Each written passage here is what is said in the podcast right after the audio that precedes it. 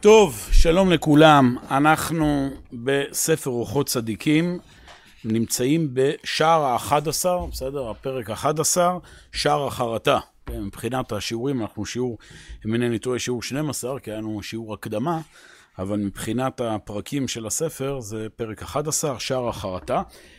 וניתן פה כמה הקדמות, דבר ראשון ברמה הטכנית.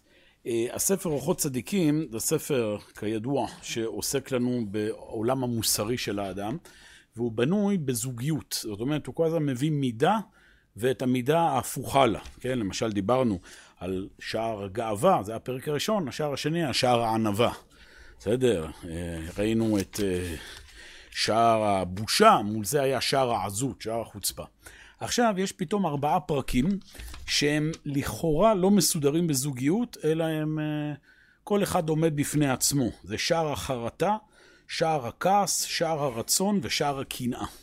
עכשיו, יכול להיות שאני לא מבין ויש כאן איזה הקבלה בין חרטה לבין אה, כעס, בין רצון לבין קנאה, אני לפחות לא מצאתי.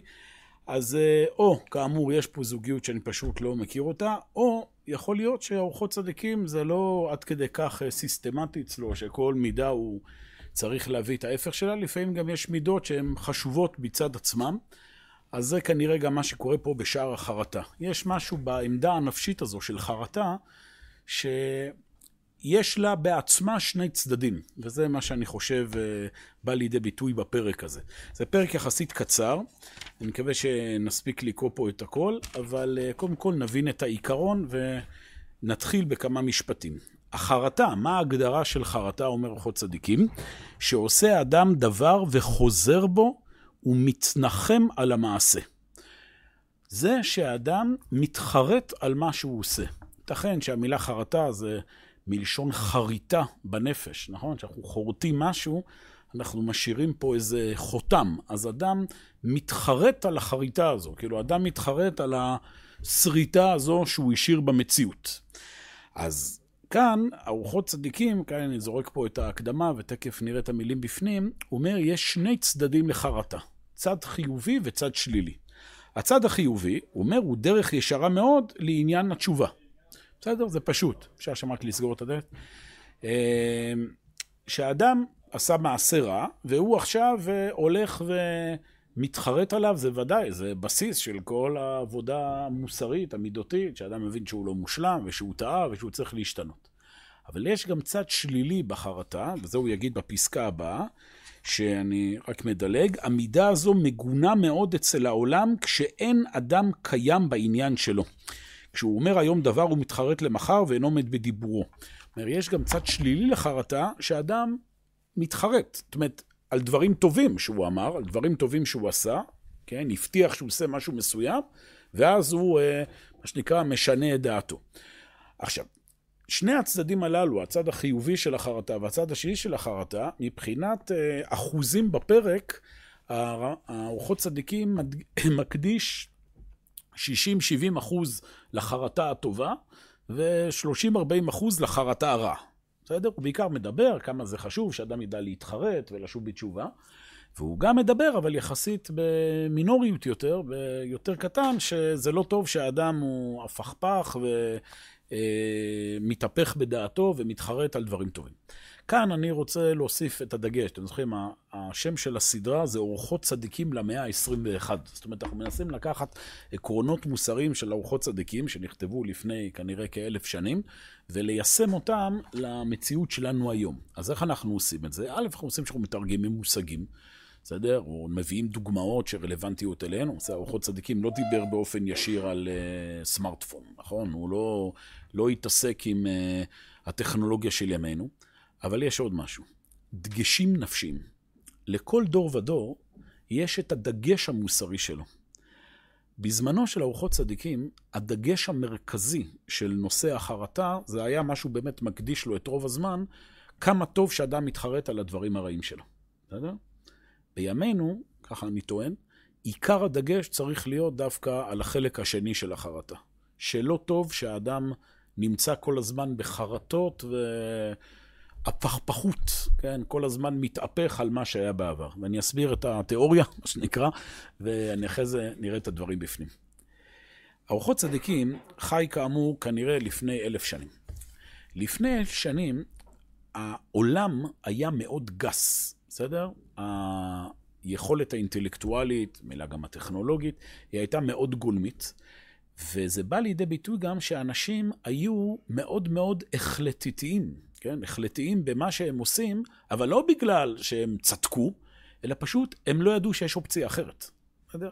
כמו ילדים קטנים, ילדים קטנים הם מאוד עקשנים, נכון? ילדים קטנים הם לא יודעים מה זה חרטה במשמעות של אה, מה עשיתי, אני מתנצל, אה, הם לא נמצאים שם, כי הם מאוד גסים וגולמיים, והם, מה שהם רוצים עכשיו זה הדבר היחיד שנמצא להם בראש. במצב כזה, אומר אורחות צדיקים, או, אדם צריך לדעת, כן? הוא מדבר עכשיו לאנשים לפני אלף שנים, תקשיבו, תפסיקו להיות ראש בקיר, תפסיקו להיות כאלה פרימיטיביים שלחוצים על מה שאתם אומרים, ועשית משהו ואתה... תבין שיש מצב שאתה טועה, ויש גם זווית נוספת לאפשרות, וזה, מה שעשית זה לאו דווקא הדבר הנכון. היה צריך המון המון לדבר על זה. היום המציאות שונה. היום אנחנו חיים בתקופה שהכינוי הפילוסופי שלה זה פוסט-מודרני. זאת אומרת, האנושות עברה כמה שלבים מימי ארוחות צדיקים. ארוחות צדיקים חי בימי הביניים. בימי הביניים, מה ששלט בעולם זה היו דתות. שוב, דתות זה הסתדר מאוד לחשיבה החד-מימדית הזו, שמה שאני אומר זה נכון, זה צודק, ורק הדת שלי צודקת, וזה, ולכן אמרנו, להזיז אנשים מה, מהאמת שלהם, המדומיינת שלהם, זה היה מאוד קשה, והוא אומר, יאללה, תבין שאתה יכול גם לטעות. מאז, כאמור, העולם עבר עוד תקופה. עבר לתקופת המודרנה, כן? מתקופת הדתות, מימי הביניים לעידן החדש. מתקופה שבה בני האדם הפסיקו להאמין בדת, אבל הם יצרו איזו דת אנושית של ודאות בשכל, ביכולת האנושית, קראו לזה הומניזם, כן, מלשון human, זה גם היה סוג של ודאות. אתם מבינים, הייתה ודאות דתית, ואחרי זה העולם עבר לוודאות אנושית. אבל עדיין העמדה הנפשית הזו של אנשים כאלה עם ראש בקיר, שלא מעניין אותם שום דבר, זה עדיין היה קיים.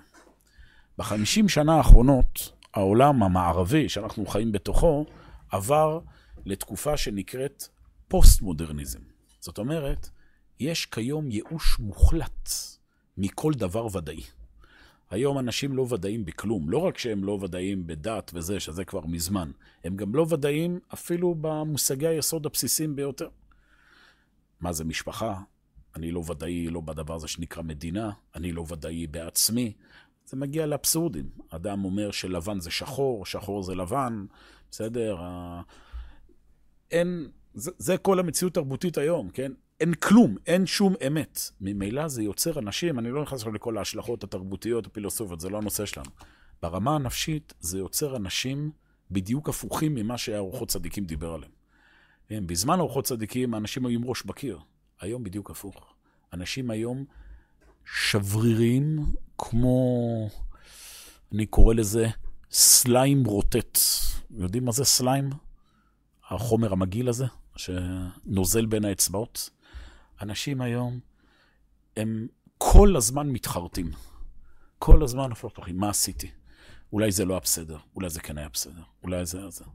ולכן אני טוען שהיום עיקר הדגש הנפשי של חרטה זה שאדם צריך להפסיק כל הזמן להתחרט ולהיות שלם עם מה שהוא עשה.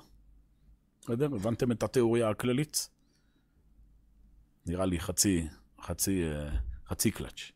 אז בואו נבהיר את זה יותר. בואו נראה דבר ראשון את הצד החיובי שבחרטה, שזה כאמור לאנשים עקשנים, הוא כותב. החרטה היא שעושה האדם דבר וחוזר בו ומתנחם על המעשה היא דרך ישרה מאוד לעניין תשובה.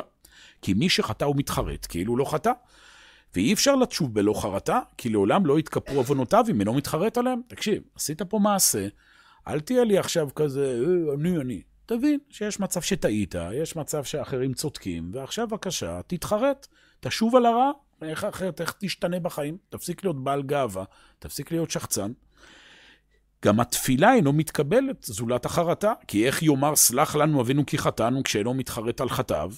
משל, וזה דומה למלך שעבדו סרח עליו ומבקש מחילה מאת המלך. אם העבד אינו מתחרט בליבו וחוזר ועושה הסירחון בכל יום, יכעס עליו המלך ביותר. נכון? אם אדם ממשיך לעבור עבירות ולא מבין שהוא טעה, והמעשים שהוא עשה זה טעות, אז הוא רק הולך ושוקע יותר בבוץ, אז איך הוא ישתנה? ו... וכן מי שגזל הבריות ובא בכל יום לבקש למלך שימחה לו, וחוזר וגוזל, אין ספק שזה הגזלן מרבה עליו רוגז המלך בבקשת המחילה. לכן יתחרט ויתפלל ויתוודה ויחשוב שלא יעשה עוד כזה, ואז יהיה תפילתו מקובלת. אבל, טוב, הנה כאן הוא כבר מתחיל השלב הבא. אז בואו נשאר פה. אז זה נקודה ראשונה. אדם חייב לעבוד על מידת החרטה, כלומר, להבין שיש מצב שהוא עשה טעות. בסדר? זה עמדה נפשית שצריך לסגל אותה. זה חלק מבגרות. ילד, כמו שציינו, הוא לא מתחרט. ילד הוא בטוח שמה שהוא עשה לא יכול להיות אחרת, כן? זה, זה מוטמע אפילו ברמה הנוירולוגית. יש מחקרים שילד עד גיל מסוים, הוא, הוא לא מודע לזה שבכלל יש משהו מחוץ לעצמו. תראו, תשימו תינוק מול מראה, אתם תראו שהתינוק הזה, הוא לא מבין מה... שיש דבר כזה את עצמו ויש מישהו אחר. כן, קוראים לזה תקופת האגו. כאילו, התינוק הוא, הוא כולו מרוכז רק במה שיש בו. המושגים חרטה, מה זה חרטה? חרטה זה היכולת כאילו לצאת מעצמך ולהסתכל ולראות שמה שעשיתי זה לא בסדר. אתם מבינים? זה, זה זוקק איזה סוג של התבגרות. אז אנשים שהם ילדותיים, זה יכול להיות גם אנשים בגיל 50, שהם עדיין ילדים, שהם לא מסוגלים להבין שהם צריכים להתחרט.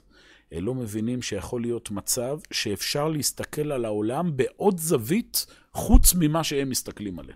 נכון? מזה מגיע הרעיון של הלא להתחרט. מה? איך אפשר לחשוב אחרת?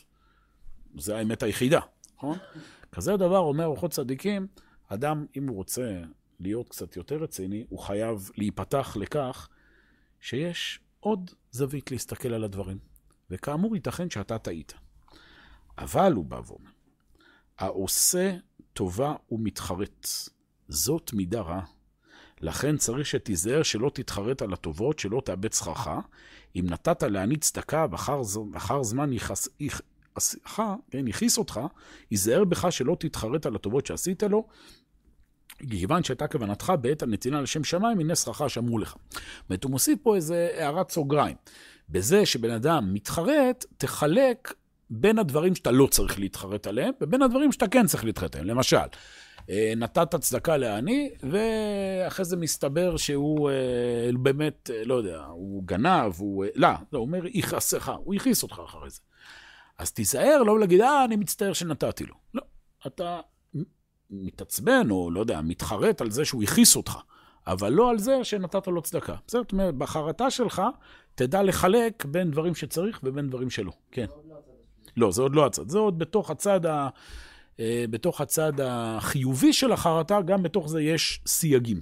זה אגב עבודה שצריך לעבוד עליה. אם יהיה מקרה כזה בחיים, שדירה מסוימת שהשכרתי לאיזה זוג, באיזה שלב, אה, קיצור, הזוג הזה, לא עלינו, התגרש, והאישה נשארה שם לבד, ואז היא נורא ביקשה, שהיא במצוקה וזה וזה, להוריד שכר דירה. טוב, הורדנו שכר דירה, סכום משמעותי, שזה יתפרס על שנים, זה מצטבר בסוף לאיזה סכום של כמה עשרות אלפי שקלים. ואז אה, ביום שהיא הייתה צריכה לעזוב את הדירה, אז אה, מה שנקרא, עשתה לנו בעיות, בסדר? שיר הדירה הרוסה, קיצור, כל ה... מי שמכיר ענייני סוחרים ונשכרים, זה סוגיה עצמה. אני זוכר שזה היה משהו שהייתי, אני ואשתי, היינו צריכים לעבוד על עצמנו מידותית. זאת אומרת, אה, לא להצטער על זה שעשינו לה את ההנחה. אתה מבין, זה, זה משהו שאתה צריך לעבוד עליו, כי האינסטינקט הבסיסי זה לא מתביישת, כפיות טובה וזה וזה. אומרים, ככה כתוב בספרים, שהאדם שמצטער על המצוות שהוא עשה, זה מה שנקרא, מוחק לו את המצווה בשמיים. לא, לא, תשמע, אנחנו נורא כואבים ומצטערים על זה שהיא התנהגת ככה, אבל זה שעשינו לה מצווה, זה, זה, זה היה דבר שנכון לעשות. בסדר? אז החלוקה הזו היא גם בחרטה צריכה להיות ברורה. אבל זה כאמור הצד הפחות מרכזי. עכשיו אנחנו מגיעים לצד שבזמן אורחות צדיקים היה פחות מרכזי, אבל היום הוא היותר מרכזי. תקשיבו טוב.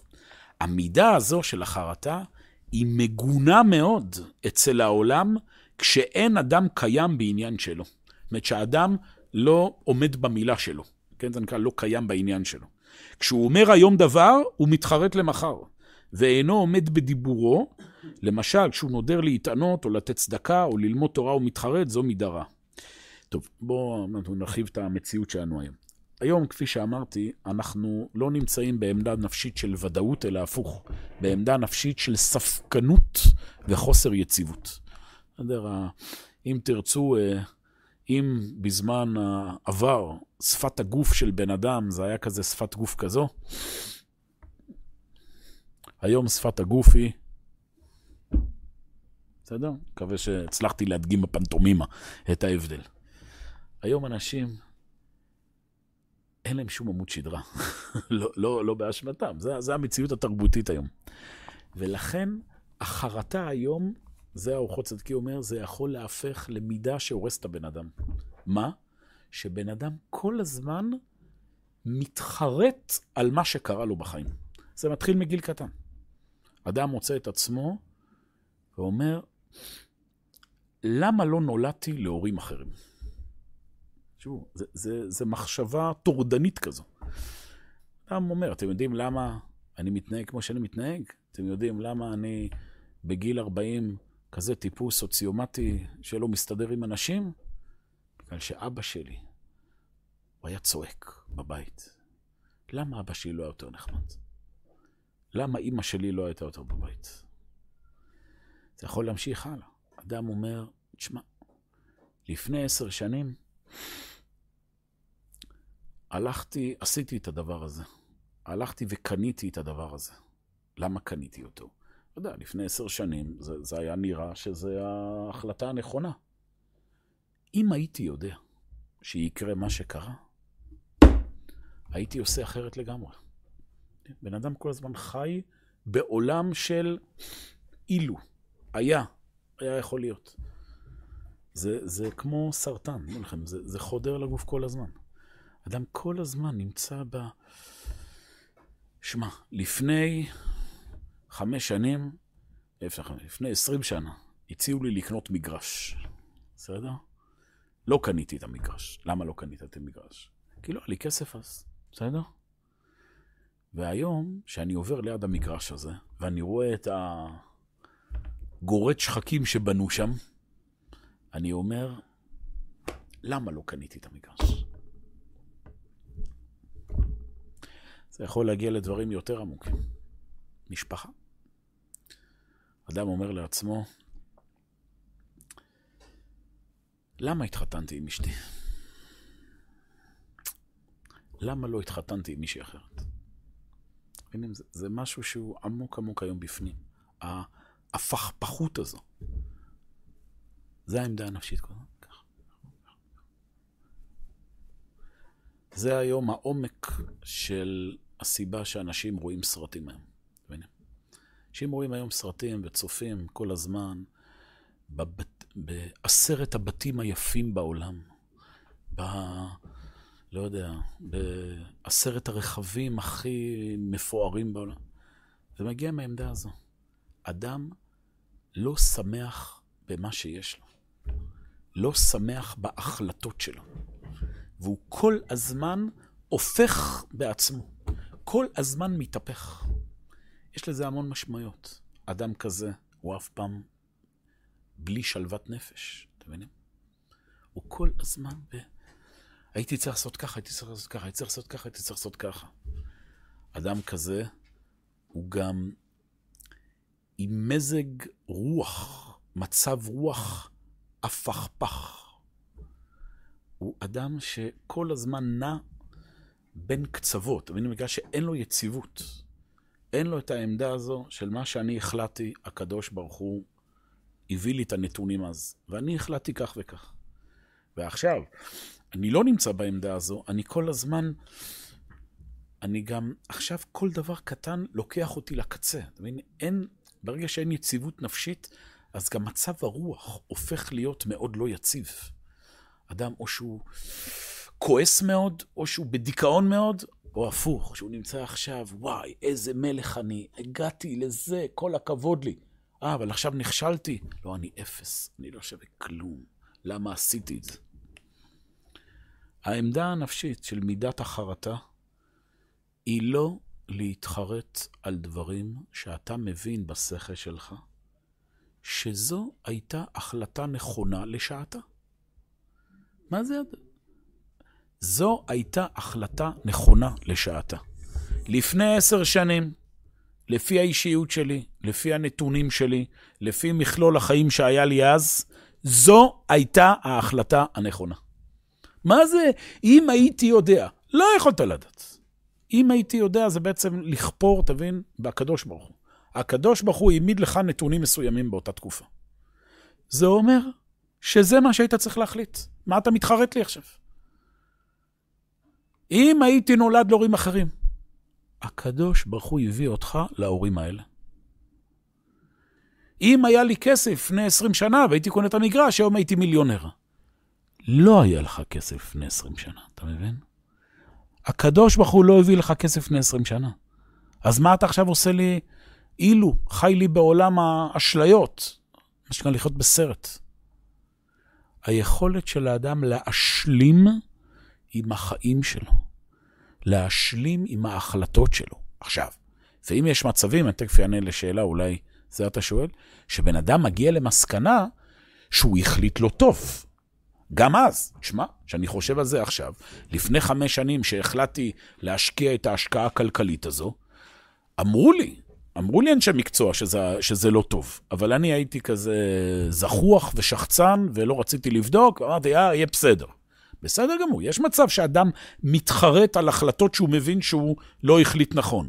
אבל מה אדם אמור לעשות? מה יהודי עושה במצבים כאלה? אוקיי, הגעתי למסקנה, טעיתי בהחלטה. טעינו ששלחנו את הילד למוסד החינוכי הזה. אמרו לנו אז שזה לא מתאים לו, אבל אנחנו בכל זאת שלחנו, כי לא יודע, רצינו כזה שזה יהיה לנו סטייל, שכולם הולכים למוסד הזה, אז גם שלחנו אותו, ועכשיו הנה קרה מה שבאמת היה צפוי, וזה סתם היה לו לא טוב, והילד עכשיו עם בעיות וזה. אוקיי, מה עושים עכשיו? אנשים שהם נמצאים בחרטה הלא טובה, תבינו, עכשיו מה שנותר להם זה כל החיים, זה לדפוק את הראש בקיר. מה עשינו? מה עשינו? מה עשינו? ביהדות יש מושג שנקרא תשובה. תשובה. מה זה תשובה? דבר ראשון, חרטה. אנחנו רואים את זה? אני מתחרט, שימו לב, על מה אני מתחרט? על זה, לא על זה ששלחתי את הילד למוסד חינוכי. ודאי שאני צריך לשלוח את הילד למוסד. אני מתחרט על זה שלא הקשבתי לאותם אלה שבאמת ייעצו לי בהתאם למה שהנתונים היו אז. עזיבת החטא. אני מקבל לעצמי שפעם הבאה שאני עומד לפני החלטות בחיים, אני יותר אתייעץ עם אנשי מקצוע, בסדר? במקרה של הילד, עכשיו אין לי מה לעזוב את החטא, זה כבר אחרי, אבל לאבא. וידוי, וידוי זה גם חלק. אדם מתוודה, חטאתי, אביתי, פשעתי, לא הקשבתי, וקבלה לעתיד.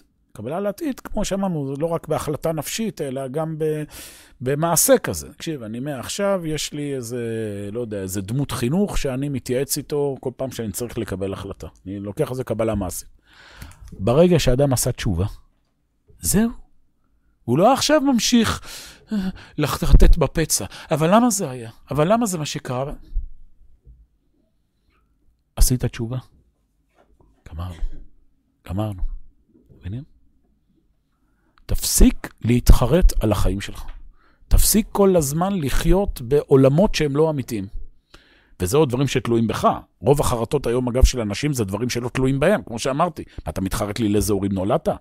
יש כאלה מתחרט, למה נולדתי בתקופה הזו? למה לא נולדתי לא לפני מאה שנים? למה לא נולדתי עוד מאה שנים?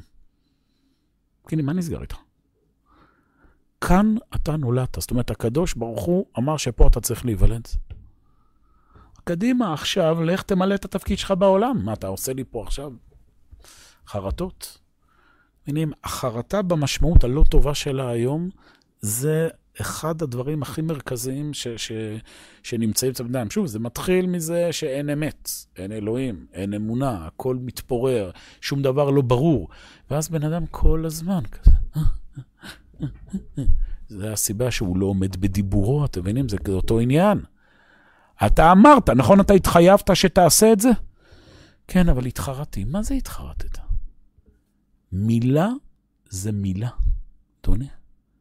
אתה קיבלת מילה, תהיה עם עמדה נפשית שזה מה שצריך לעשות. עכשיו, יכול להיות שאתה מגיע למסקנה שהתחדשו נתונים מאז שאמרת את המילה.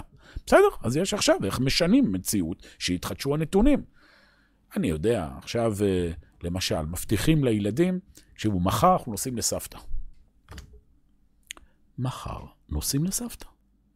או... אה, אבל בינתיים קרה משהו, לא יודע. סבתא חולה. בסדר, אז צריך להסביר לילדים, תראו, אנחנו לא יכולים לנסוע לסבתא, כי סבתא חולה. מבין? אבל נתנו הסבר, לא, כן, אמרנו שניסע, אבל התחרטנו. מה זה התחרטנו? זה חלק מהגידול הבריא היום של ילדים. ודאות. יציבות. זה מעניק את החוסן הנפשי היום ל, ל, לכל, ה, לכל ההתמודדות עם כל האתגרים. רצית לשאול קודם משהו? בסדר, ענינו על השאלה. אני קורא שוב את המידה הזאת מגונה מאוד. המידה הזו של החרטה, של ההפכפכות, של חוסר היציבות, של חוסר ההשלמה עם המקום שלי בעולם, מגונה מאוד אצל העולם כשאין האדם קיים בעניין שלו. זה, זה מילים מאוד מדויקות של אורחות צדיקים. אדם לא קיים בעניין שלו, שזה במילים מודרניות, אדם לא שלם עם עצמו, כן? לא קיים בתוך העניין שלו. יש לך עניין מסוים בעולם. זה אגב מגיע לדברים אבסורדים. אדם מתחרט על זה, מתחרט, כאילו, לא יודע איך לקרוא לזה אפילו. אדם, כאילו, לא משלים עם זה שהוא נולד גבר. אני מתחרט, אני רוצה להיוולד אישה. מה שנקרא, מה... מה נסגר? בסדר? זה... אתה קיים בעניין שלך, הקדוש ברוך הוא יצר, אתה מבין, זה מתחיל מהעמדה הזו, אם יש אלוהים. אם אין אלוהים והכל הפקר, אז באמת נכון. אז אדם, אתה מבין, זו תחושה איומה של תלישות כזו. אין אלוהים. הכל הפקר, אז עוד פעם, נולדתי גבר, אז באמת רוצה להיות אישה, אני אישה נולדתי גבר, אני היום שחור, מחר אני לבן, אני... אין שום החלטיות במשמעות העמוקה של הביטוי הזה. אין שום עוגן בחיים. גישה אמונית היא, אדם קיים בעניין שלו. אני נולדתי להורים האלה. אני נולדתי עם הפרצוף הזה. אני נולדתי עם האופי הזה. אני נולדתי עם הכישורים האלה. ועם זה אני פועל בעולמו של הקדוש ברוך הוא. אני לא מתחרט ומדמיין שאני משהו שאני לא. ולכן הוא אומר, כשהוא אומר היום דבר, הוא מתחרט למחר, ואינו עומד בדיבורו. כשאדם לא עומד בדיבורו, זה נקרא שקר. מבינים? אתה משקר. שקר בעברית זה גם המילה כזב, מלשון אכזבה. אתה מאכזב שאתה לא עומד בדיבורך. אתה יצרת פה איזו ציפייה, איזה משהו נכון ואמיתי. למה אתה מח... מחזיב, מחזב ומאכזב? עכשיו, יכול להגיד שהתחדשו לך נתונים, שמע, אני החלטתי משהו ועכשיו התברר לי שזה לא נכון על פי תורה. בסדר גמור, אז פה אנחנו חוזרים לחרטה הטובה. בן אדם אומר, או, יש סימן שטעיתי ואני עכשיו, וזה הפוך, זה קדוש ייאמר לו. אבל אנחנו לא מדברים על זה. מדברים על דבר שיראה שנייה, זה טוב מה שהחלטת, נכון? מה אתה מתחרט לי? מה אתה פתאום מקבל פיק ברכיים? זה, קשור גם לפחדנות, זה, זה, זה הכל עסקת חבילה כזו, אין אלוהים. אז, אז, אז החלטתי משהו, ואז מישהו לא אוהב את זה. כותבים לי משהו בפייסבוק, שולחים לי איזו הודעה בוואטסאפ, אדם נלחץ. אולי עשיתי טעות.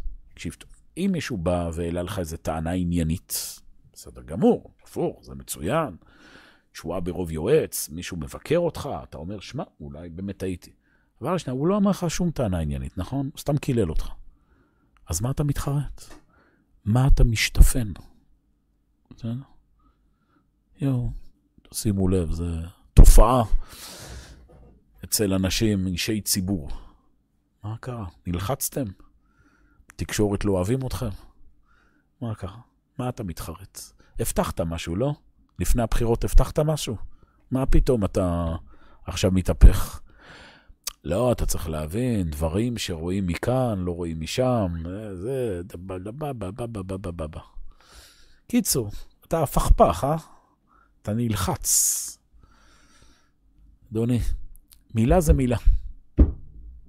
מה שאתה מבטיח, תעמוד בזה. אל תתחרט לי. אנשים שאין להם את העמוד שדרה הזה, אז הם כל הזמן נמצאים בזה.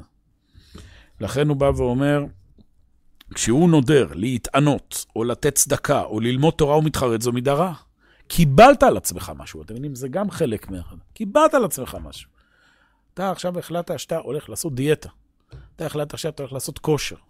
אתה החלטת עכשיו שאתה הולך לקום בבוקר בזמן. אני מה? גבורה. אומר, לא, אין לי כוח. אין לך כוח כי זה מתחיל שוב מזה שאתה לא סגור שזה באמת אמיתי. כי הכל, מי יודע מה נכון, מה לא נכון, ובעצם, אולי בעצם להיות עייף במיטה, זה יותר טוב מלקום. אדם יכול לעשות, אה, לתאר את השרץ בק"ן טעמים. וברגע שזה לא זה, אז אני בעצם מתחרט על הקבלה ש... לא, אז למה קיבלתי על עצמי? אין לי כוח. הוא בא ואומר, טוב זאת היא מידה רעה, ואף על פי שטוב הדבר שמתחרט על הרע, כמו שאמרנו, שאדם מבין שמשהו שהוא קיבל זה רע, אז בוודאי צריך חרטה, טוב הוא לאדם להעמיד עצמו שלא יצטרך לשנות ממנהג למנהג ומידה למידה. זאת אומרת, זה שהאדם כל הזמן משנה דברים בחיים, זה סימן לא טוב. מותר לבן אדם לשנות, כן, אבל יש לפעמים מצב שזה כבר מעיד על חוסר יציבות. חלאס, אחי, אי אפשר להחליף עבודה כל uh, חודש, בסדר? הבנו, יש תקופה מסוימת, בודקים, יש מדי פעם מיצוי וזה, אבל די עם זה. לא עלינו, אי אפשר להחליף משפחה, או בת זוג, או בן זוג כל חודש, זה גם אותו דבר. זה, זה חלק מבגרות זה להיות זיוות. אני בחרתי את זה, נכון, יש פה חסרונות וזה, אבל אם זה לא עבר עכשיו איזה גבול מסוים, אני שמח במה שיש לי, ולא עכשיו כל שנייה מתחרט ובורח. זה נקרא לברוח. אנשים שאין להם את היציבות הזו, הם כל החיים שלהם בורחים. כל הזמן, זה מאוד מאפיין היום. חוסר יציבות מקצועית, חוסר יציבות משפחתית. לא לדבר, אדם הביא ילדים לעולם. מבינים? מילא יש נישואים, יש מצב, יש גירושין, יש דברים כאלה. לא אידיאלי, אבל יש לפעמים מצב. הבאת ילדים לעולם. אתה מתחרט לי עכשיו?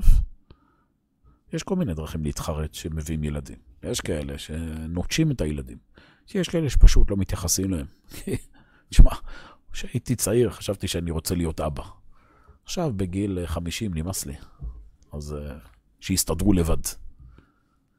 לא, אדוני, יש לך אחריות, הבנת? למה? כי אתה עשית מעשה.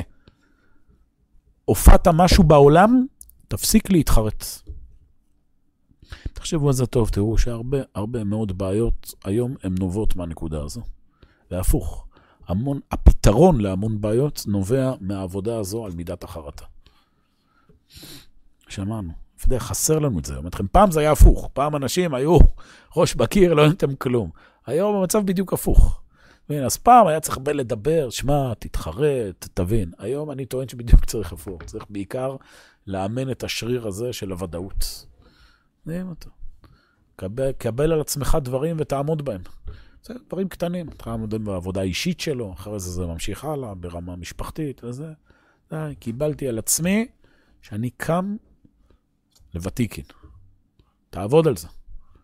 תקום לוותיקין במשך כמה חודשים, ותבנה לעצמך את המידה הזו. אה, אבל שאני בשעה חמש, חמישים, שאני צריך לקום ובחוץ קר וגשום, אז אני מתחרט על זה, אז עכשיו זה בדיוק הזמן שאתה עובד על מידת החרטה. אתה לא מתחרט. כי זו החלטה נכונה, כן, אתה עושה רשות החלטה נכונה, ואתה עכשיו מתגבר כארי לעבודת הבורא. זה היום מפתח של עבודה אישיותית. כן, זה יצר רע, בדיוק. הרצון להתחרט זה היצר רע. זה הבריחה הזו. אתה מבין? והיום זה, זה הפך להיות כאילו, זה האידיאל. אדם לא יציב, לא עומד בדברים שלו, מתפרק, ואז הוא הופך להיות היום גיבור. אתה מבין? זה היום ה... פעם הגיבור זה היה מי שמתגבר. היום זה שבן אדם לא עומד והוא נשבר, זה הופך אותו ל... לא, אני רגיש, אני... אדוני, אתה רגיש. הבאת ילדים לעולם, אז עכשיו את הרגישות של הקוש... לא, תבין, אני צריך לחפש את עצמי. אני בגיל 45, אני מגיע, אגע שלב בחיים שאני מרגיש שיותר טוב לי לבדי, והמשפחה מעיקה עליי. אז הרגישות שבי, המודעות העצמית שבי, היא מכריחה אותי לנטוש את המשפחה. ממליץ לך מאוד מאוד לחשוב אחרת, בסדר? אתה תישאר מהמשפחה שלך, ואתה תפרנס אותם, ואתה תדאג להם, עד שהם יעמדו על הרגליים שלהם, אפילו שזה קשה לך. ויש מצבים שאין ברירה. אני מדבר על מצב רגיל. אתה תפסיק להתחרט לי על ההחלטות מהסוג הזה. וזוהי תכלית הטוב שיחשוב בנפשו ויברור המנהג והמידות הטובות ולהנהיג נפשו בהם, ויחשוב על מה שיעשה, אם יוכל לעמוד בו אז, יתפוס בו. ואל ידלג ממנהג למנהג. בהערת סוגריים, נכון, זה קשור גם לשינויים בהלכה. יש אנשים שחושבים שהמנהגים בעם ישראל, בעדות השונות, זה ככה חופשי חודשי. כל אחד בא לו, היום אני שומר שש שעות, היום אני שומר שלוש שעות, אני... אדוני, זה לא עובד. בעם ישראל, אם יש לך מנהג מסוים מהמשפחה, או מנהג שאתה קיבלת על עצמך שלוש פעמים, זה כמו נדר. אתה לא יכול. אתה יכול לעשות התרת נדרים, זה בלאגן שלם, זה סיפור, יש דברים כאלה. אבל זה לא ככה. זה המנהג אצלך במשפחה. לא, אני ככה, אני ככה, אני ככה. כמו שאמרתי, היום זה העמדה. תשאר. לא, אני שש שעות, קשה לי, אני רוצה לאכול עכשיו את הטילון וזה. אז מתחיל למצוא, לא, יש רוב שעה, מכירים את זה? רוב שעה חמישית או שישית, מתחיל למצוא לי כל מיני החלקות. מה יש? במשפחה שלנו נוהגים לשמור שש שעות, תשמור שש שעות, הבנת? אתה תחזיק מעמד. נחכה לך עם הטילון בסוף השש שעות, תקבל אקסטרה, נקנה לך גם פסק זמן, שתהיה מאושר, כן?